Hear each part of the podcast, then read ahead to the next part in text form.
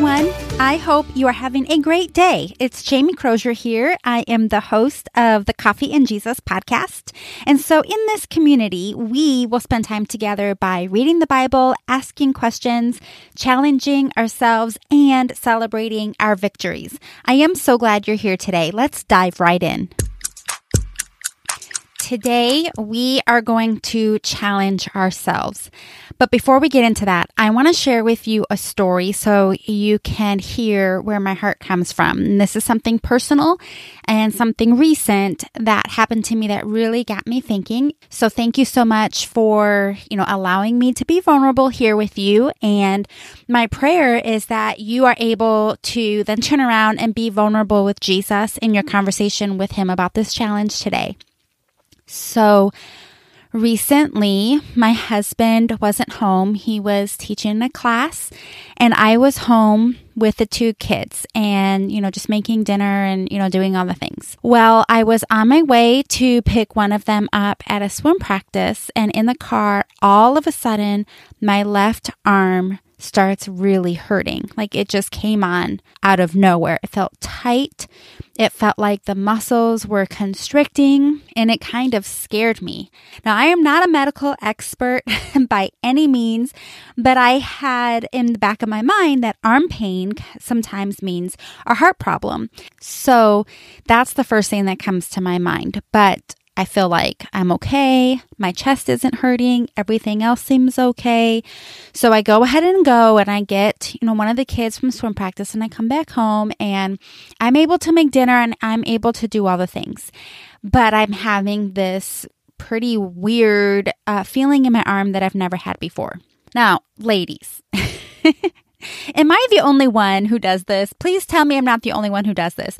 I immediately started thinking of like the million plans, like the if this happens, then this happens. So, like, for example, um, you know, because I was home by myself with the kids and I didn't want them to be worried.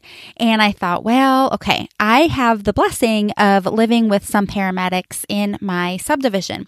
And so I looked outside and I happened to see that they were home. And I thought, okay, worst case scenario, I can go over there and talk to them and see if this is a big deal.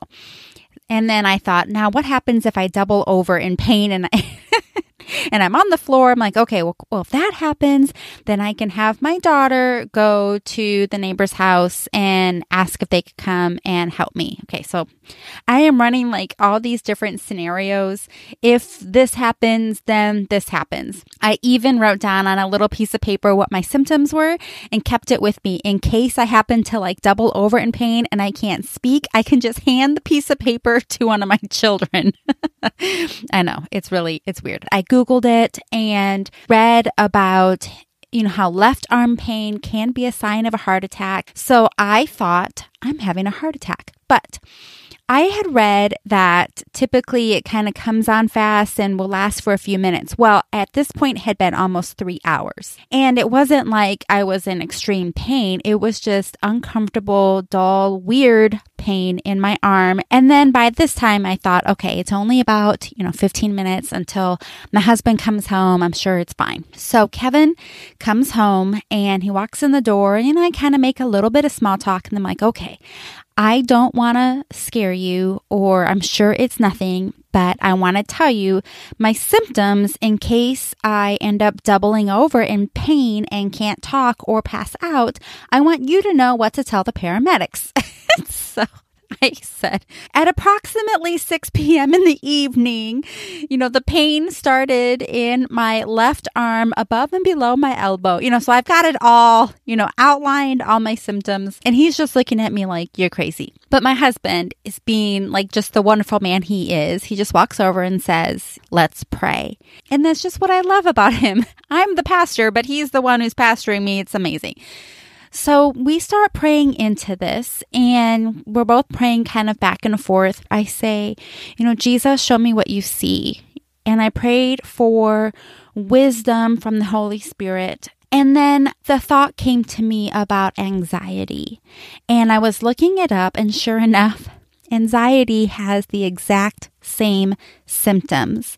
And it's actually pretty common for people to think they're having a heart attack when in reality they're having an anxiety attack. Now, I am not new to anxiety attacks, panic attacks. Actually, I suffered greatly from these about 10 years ago. And through therapy and counseling, I was able to work through them.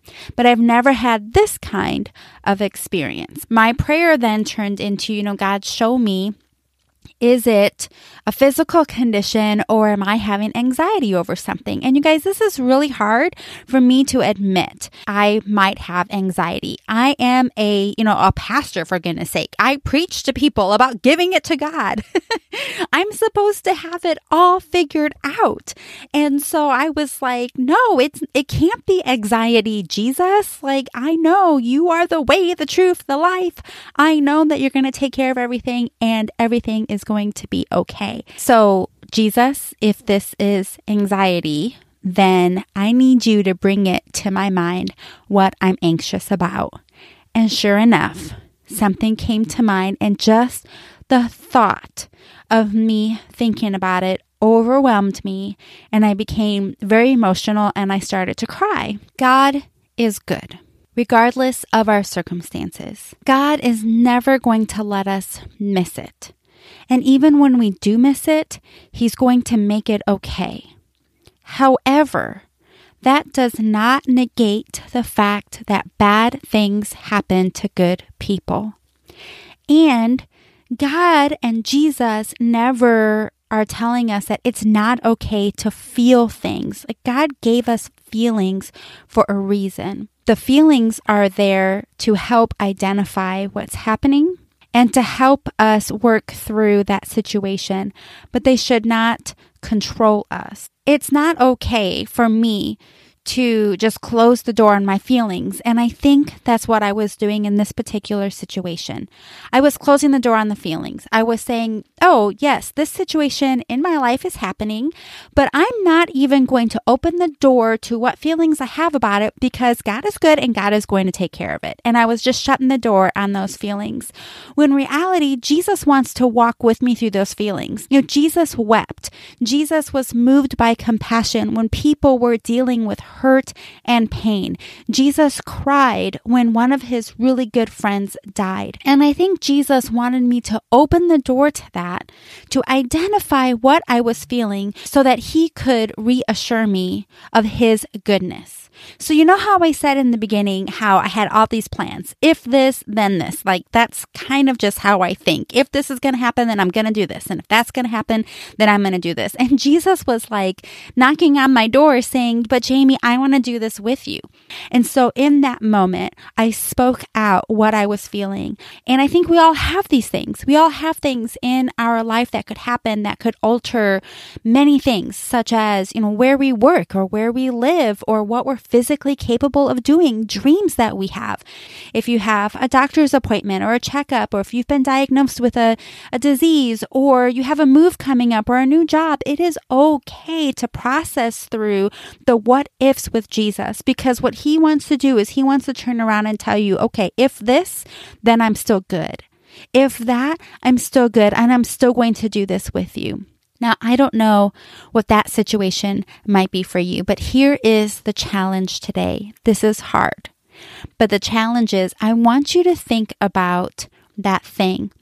Maybe you already know. Maybe it is something that has already recently happened to you that has altered your life.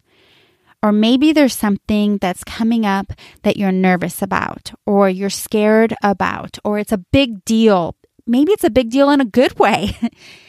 I want you to identify what that is. And I want you to think, am I having any feelings about this that maybe I'm suppressing? And then I want you to talk to Jesus about it. And I want you to say, you know, Jesus, this happened and this is how I feel about it.